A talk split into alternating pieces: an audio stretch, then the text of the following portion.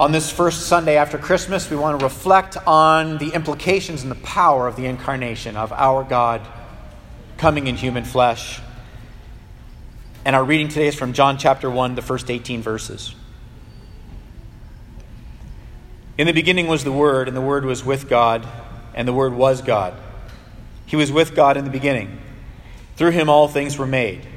Without him nothing was made that has been made. In him was life. And that life was the light of all mankind.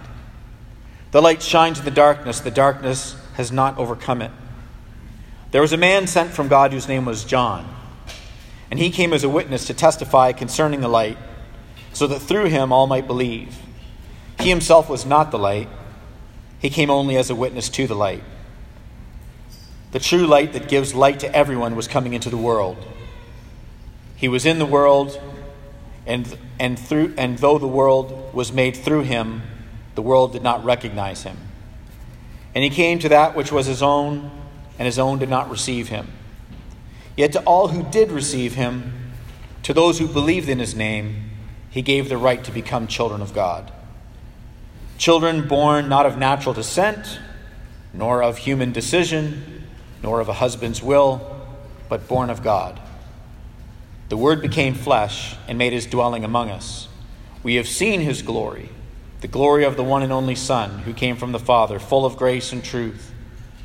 John testified concerning him. He cried out, saying, "This is the one I spoke about when I said, 'He who comes after me has surpassed me because he was before me.' And out of his fullness we've received grace in place of grace already given. For the law was given through Moses. Grace and truth came through Jesus Christ. No one has ever seen God, but the one and only Son, who is himself God and is in closest relationship with the Father, has made him known." This is the word of the Lord. All through the Christmas season, our family has various traditions that we do, and one of them is we watch Christmas movies, and the cheesier the movie is, the more I'm in for it. If the movie's cheesy, I'll watch it. If the plot is cheesy, I'll still watch it. But if the movie's cheesy and the plot is cheesy and the acting looks like there was a Nepo baby who was given an acting role, then I'll still watch it. And the way that we watch movies at our house is we watch them in the basement, we turn the volume to 100. Not 85, not 96, not 72, 100.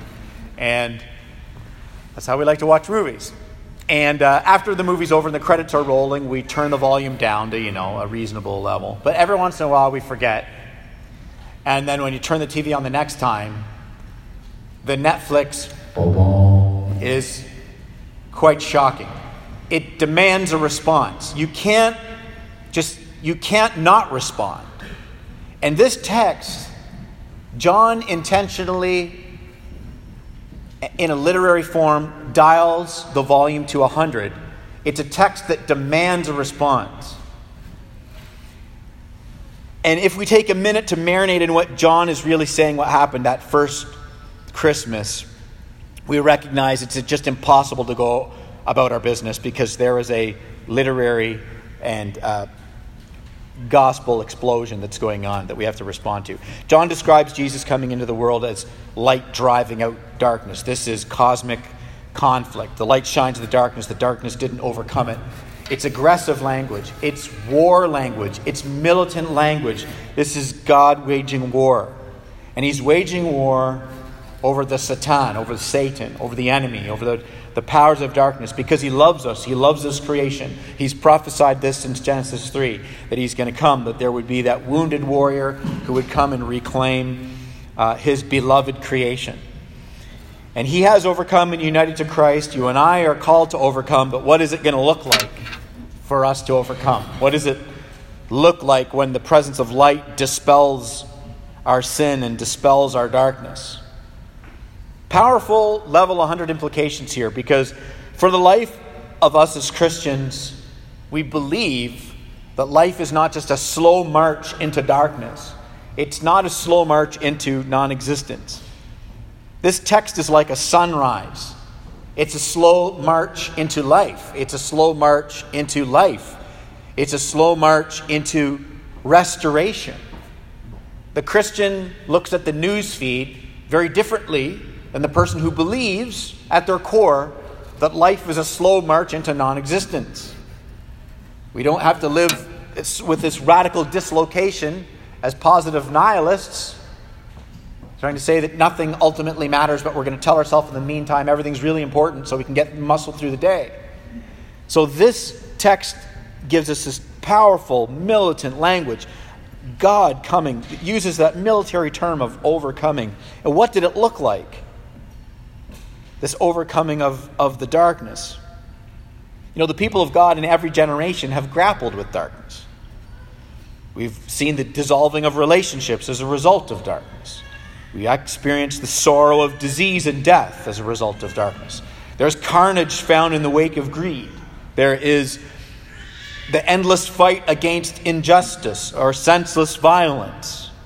The predictable ruin of communities. The predictable ruin of nations that comes as a result of rulers intoxicated with the love of ruling. We've always had to grapple with this darkness. So what did it look when God got militant about darkness? It looked like humiliation and humiliating himself and humbling himself and the transcendent becoming tender and God condescending into a manger. The symbol of ultimate poverty, being born into the saliva of animals. It looked like love and care and sacrifice. That's what it looked like. What will it look like for you and I to live as overcomers?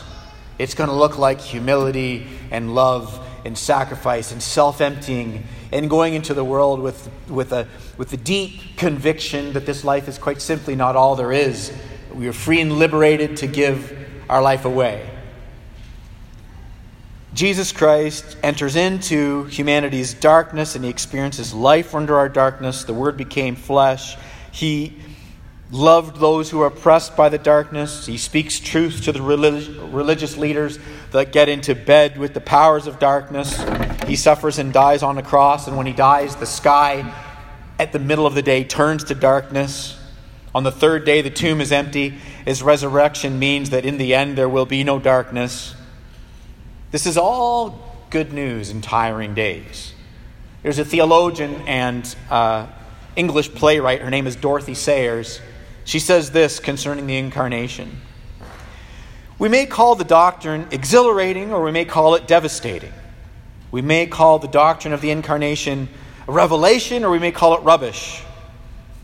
But if we call it dull, and words have no meaning at all, what in heaven's name can we call exciting? See, verse 1 begins with this intentional memory-jogging phrase of, in the beginning, the Word became flesh, making us think very intentionally of Genesis. John is using this literary device on purpose because the creation is a foreshadowing of our spiritual recreation. In the beginning, there is only death, and the Spirit is hovering over the face of the waters where there can be no life. And you and I, we are born dead unto God. We don't want God. We are our own gods. But as the Spirit of God hovers over the deadness of our souls, in the hearing of the preaching of Christ, as Christ is preached into our ears, life comes from death. The whole process of creation is foreshadowed, it is revisited beautifully in the process of spiritual recreation and of salvation. Christ was before everything. Christ was the one who created everything. Christ has come to save us and be with us in everything. And so John calls Jesus the Word. In the Greek, he calls him the Logos. He calls him the Logic. Why does he use this term? Why would he say that? You know, this isn't new. It's actually a very familiar term that John is using in a different way. It's a turn of phrase. He's wanting to catch everybody's attention. There's a philosopher named Heraclitus about 500 years before John wrote this. And when Heraclitus talked about the Logos, it was a common term in philosophy talking about the defining principle of the cosmos. And then during John's lifetime, there was another philosopher named Philo who used the same word Logos, and he used it in a different way, a more direct way than Heraclitus used it. And Philo, in his writings, he used the word Logos to say, well, the Logos, the logic, the defining principles of the universe, this is actually the means that the gods used to create the universe. So already in the ethos of the culture was this idea that there was this prevailing Logos, this logic that existed in science and in nature and in the stars, and they would think about this defining principle. And so John comes along And he takes this term, logos, which was familiar, and he uses it in an evangelistic way. John is saying, when the universe was created, the order, the reason, the logic that you're all searching for in your mathematics and in your philosophy, it's not a force, it's a person. It's found, the answer that your soul is craving, is found in the person of Jesus Christ. To borrow from geneticist Francis Collins, the fingerprints of God found all throughout human DNA. This is the language of God, the mind-boggling precision, the logos of the universe. And John is using this word logos evangelistically. Christ is the one, the God, the one who is behind the beginning. It is a bold and powerful and evangelistic declaration. You know, there's kids in the service today, so maybe I'll explain it this way for those of you guys who could care less about what I just said about Philo. If you are playing Exploding Kittens with your friends, and your friend keeps drawing a diffuse card over and over and over and over, the first time they draw the diffuse card, you might say, wow. But the 20th time they draw it, you're not going to say wow. You're going to say, If you're playing Pokemon, and every single time your friend plays their Pokemon card, not once, not twice, not 10 times, you play your friend at Pokemon 1,000 times, and your friend has the right combination every single time to beat you at Pokemon, the first couple times they beat you, you might say, wow.